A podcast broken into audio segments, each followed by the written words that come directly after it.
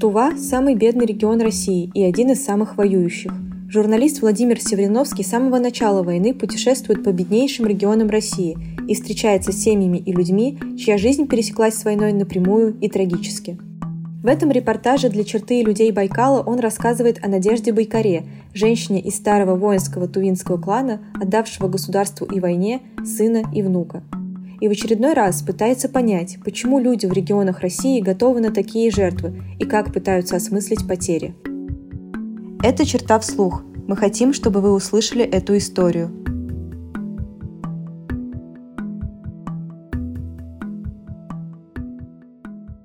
Надежда Байкара – маленькая энергичная женщина с круглым подвижным лицом, гордо стоит на крыльце сельского музея. Она облачена в лиловый тон, тувинский национальный халат с круглыми золотыми розетками Аяк Хейзи. Надежда мечтает, что в Украине восторжествует мир и свобода, что там будут цвести сады, а всем невинно убиенным поставят памятник и сверху напишут большими буквами «Жизнь». Ее возмущают преступные солдаты, убивающие мирных украинцев, стреляющие в беспомощных женщин и детей – она хочет, чтобы после победы они в знак покаяния преклонили колени перед памятником погибшим. Надежда уверена, что все эти преступники и нацисты – солдаты ВСУ. К халату Надежды у сердца приколота георгиевская лента, на голове советская пилотка со звездой, такая же, как на старой фотографии ее дяди, судебного секретаря Кыргыза Синчин Оола – тот в 1943 за год до присоединения Тувы к России добровольцем ушел на фронт, героически погиб в 1944 и похоронен в братской могиле в Ровенской области Украины. 70 лет спустя в Украине оказался единственный родной сын Надежды Владимир, а через 8 лет, в 2022 и внук Алдын Хирел. Я горжусь, что вырастила сыновей и ращу внуков, и все о них с малых лет говорят «Мама, бабушка, я буду солдатом», звонко чеканит Надежда. В моей семье защищать отчизну – правило номер один. О своих потомках Надежда говорит быстро, без пауз, кажется, вовсе не переводя дыхание. Сын в Красноярске учился на автомеханика, закончил с отличием, поехал служить срочником, потом контрактником. У него медаль за возвращение Крыма, герой-солдат. Сейчас мой сын на небесах у Господа, его именем названа улица. Старший внук поступил в Тувинскую кадетскую школу, закончил девятый класс с почетной грамотой и тоже рвался в армию.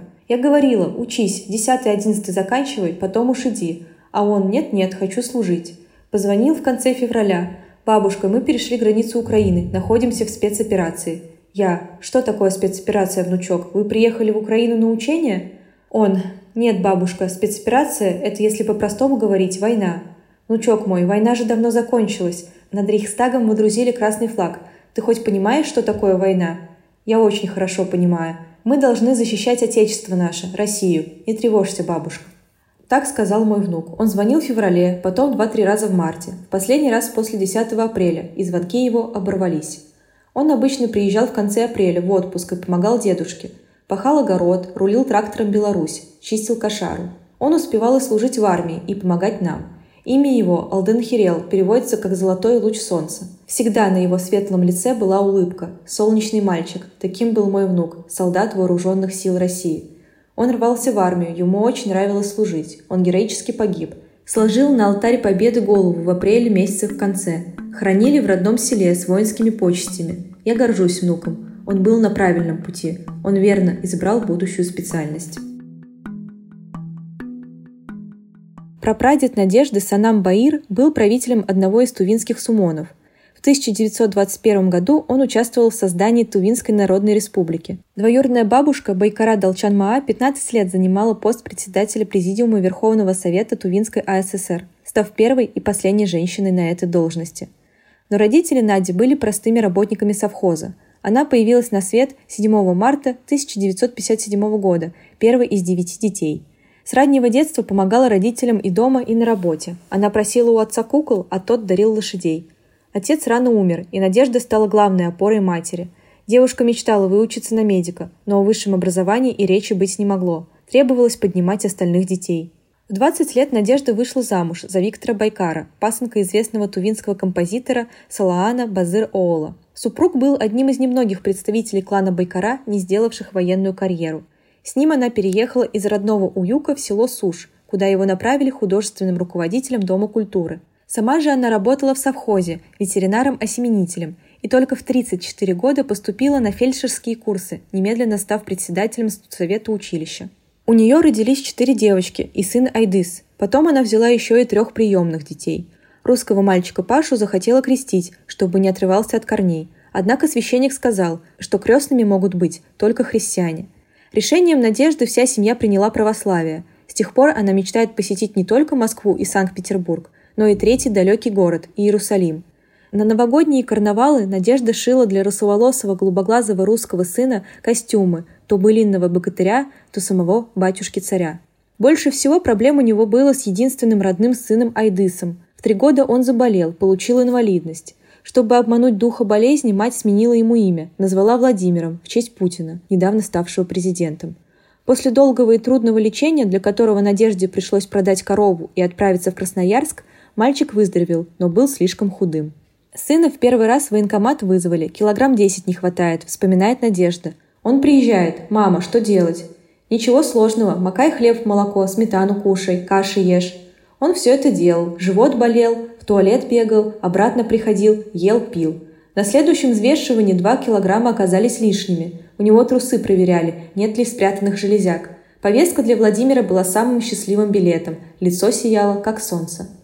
Владимир участвовал в аннексии Крыма, воевал в Сирии, но погиб в родном селе. Его вызвали на медосмотр. Он его сдал, шел по улице, и на него наехала машина, рассказывает Надежда. А то до конца жизни бы служил. Все мальчики у меня до конца жизни мечтают быть воинами. В честь погибшего солдата в селе собираются назвать улицу. Убийцу мать простила, дело замяли. Парню, который наехал на сына, было 19 лет, объясняет Надежда – мы с мужем пожалели его. Сейчас он на спецоперации. Человек не в тюрьме сидит, а отчизну защищает. Солдат-защитник. Село Суш небольшое. В скромных, похожих друг на друга домах живет около 500 человек. Рядом проходит трасса из Абаканов в Кызыл, но в село машины заезжают нечасто. По улицам ходят коровы и бегают дети. На окраине строится несколько деревянных домов, будущая улица имени Владимира, сына Надежды – Сама бабушка давно на пенсии, но без дела не сидит ни минуты. Помогает мужу с кошарой, хлопочет по дому, постоянно ездит к дочерям, нянчится с внуками. В новеньком, только в конце 2022 года отремонтированном Доме культуры Надежда оборудовала кабинет народных традиций. В холле перед ним висит огромный список «Кодекс чести мужчин и заповеди матерей Тувы». Внутри вдоль дальней стенки большие в человеческий рост деревянные иконы Христа и Богородицы и коллекция самоваров. Самовары Надежда называет своей случайной любовью. Первые она выменила на рынке у русской бабушки на творог и молоко. Теперь их у нее не меньше десятка. Вдоль ближней стены красный флаг и стенды, посвященные солдатам, воинам и жертвам войн. Возле окна под надписью «Есть такая профессия – родину защищать» старшее поколение семьи Байкара, начиная с погибшего дяди. Военная династия, армия, МЧС, МВД и ФСБ – вот наши профессии, объясняет Надежда – Племянник, которого я нянчила, сейчас первый замначальника ФСБ Республики Тува. Девочки в основном становятся медиками, как и сама Надежда. Эту профессию бабушка тоже считает военной и гордо заявляет «Если надо, и я пойду защищать интересы моей великодержавной России». Возле двери стенд с бережно вырезанными из газет некрологами и фотографиями жителей Тувы, погибших в Украине. Наши героические солдаты защищали Отечество в спецоперации и превратились в белых журавлей. Фото Алдын Хирела, совсем еще мальчика, в белой кадетской форме и белых перчатках, перетянуто темной траурной лентой. Алдын Хирел гранатометом танки разбивал, восхищается внуком Надежды. Его командир Серега рассказывал, что в одном месте прибыло много украинских войск. Мой внук, как дал по танку противника, тот загорелся, а остальные танки ушли. Этим Алдын Хирел спас много сослуживцев. Россия – заботливое, теплое, миролюбивое государство. Но если к нам с войной, мы дадим страшный отпор – Надежда раскрывает памятный альбом кадетского училища. На развороте десятки фотографий таких же мальчиков в белоснежной форме. Она благоговейно проводит по снимкам рукой. На почетном месте в центре стенда увеличенная журнальная фотография красноярского памятника детям войны. Малыши несут бронзовым детям красные гвоздики. Ниже подпись «Патриотизм надо прививать с детского сада». Под газетным интервью актера Егора Бероева о войне фотографии бессмертного полка разных лет – Внучка Айгиска во втором классе, наряженная санитаркой с большой сумкой, на которой вышит красный крест. Алдын Хирел, еще школьник, улыбается, позируя на фоне танка. На груди орден и георгиевская лента. Рядом другой внук Надежды, Александр. названным в честь Александра Невского. Над ним возвышается рослый русский сын, Павел. «Господи, каких я мальчиков вырастила!» – восхищается Надежда. Они каждый год на параде Победы, с малолетства в одежде солдат-победителей. Их не удержать. В таком маленьком возрасте уже маршируют, рвутся в армии служить. Они воспитывались патриотизмом. Вот этому мальчику на фото пять лет. Надежда стучит ногтем по изображению крошечного ребенка в камуфляже и военном берете. Ему сейчас уже 10, пятый класс пойдет. Он тоже будет военным.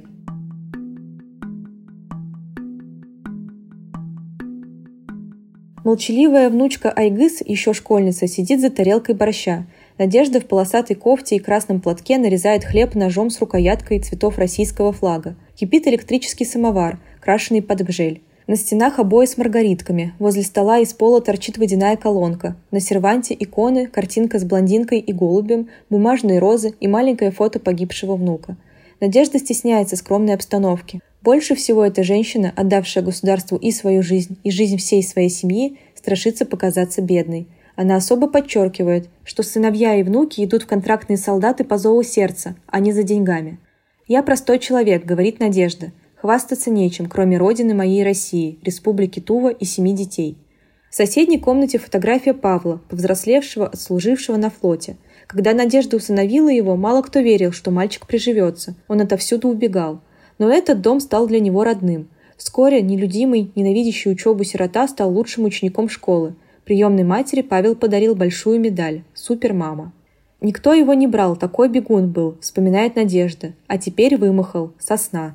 Над письменным столом русского сына висит гимн Российской Федерации. Его семья знает наизусть, как и отче наш. Несмотря на тягу к русской культуре, Надежда твердо усвоила мудрость предков-кочевников. Главное богатство – это скот. В 2005 году Надежда зарегистрировала фермерское хозяйство. Вместе с мужем купили коз, коров и овец, взяли надел земли. Планы были большие – приобрести стадо породистых телок, чтобы род Байкара навсегда покончил с нуждой, чтобы даже внуки жили безбедно. Но пришла беда. По морщинистым щекам скатываются слезинки. Надежда смущается и промокает их передником. От вопроса, помогает ли государство, она отмахивается, как от нелепого. Надежда знает, полагаться можно лишь на себя, свою семью и свое стадо. Трое на небеса ушли, а я пошла прямо в Россельхозбанк. Там сказали, вам с дедом пенсии не хватит, нужны 70 тысяч дохода на двоих и поручитель. Я вышла, села на крыльцо, слезы потекли. Думала, получу 3 миллиона кредит и куплю любимых телок. А теперь кто мне купит? Не на кого надеяться. Мечты не воплотились в жизнь. Я Москву не увидела и не побывала в храме Александра Невского.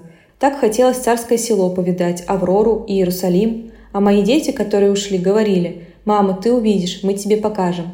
Она встряхивает головой, отгоняя печальные мысли.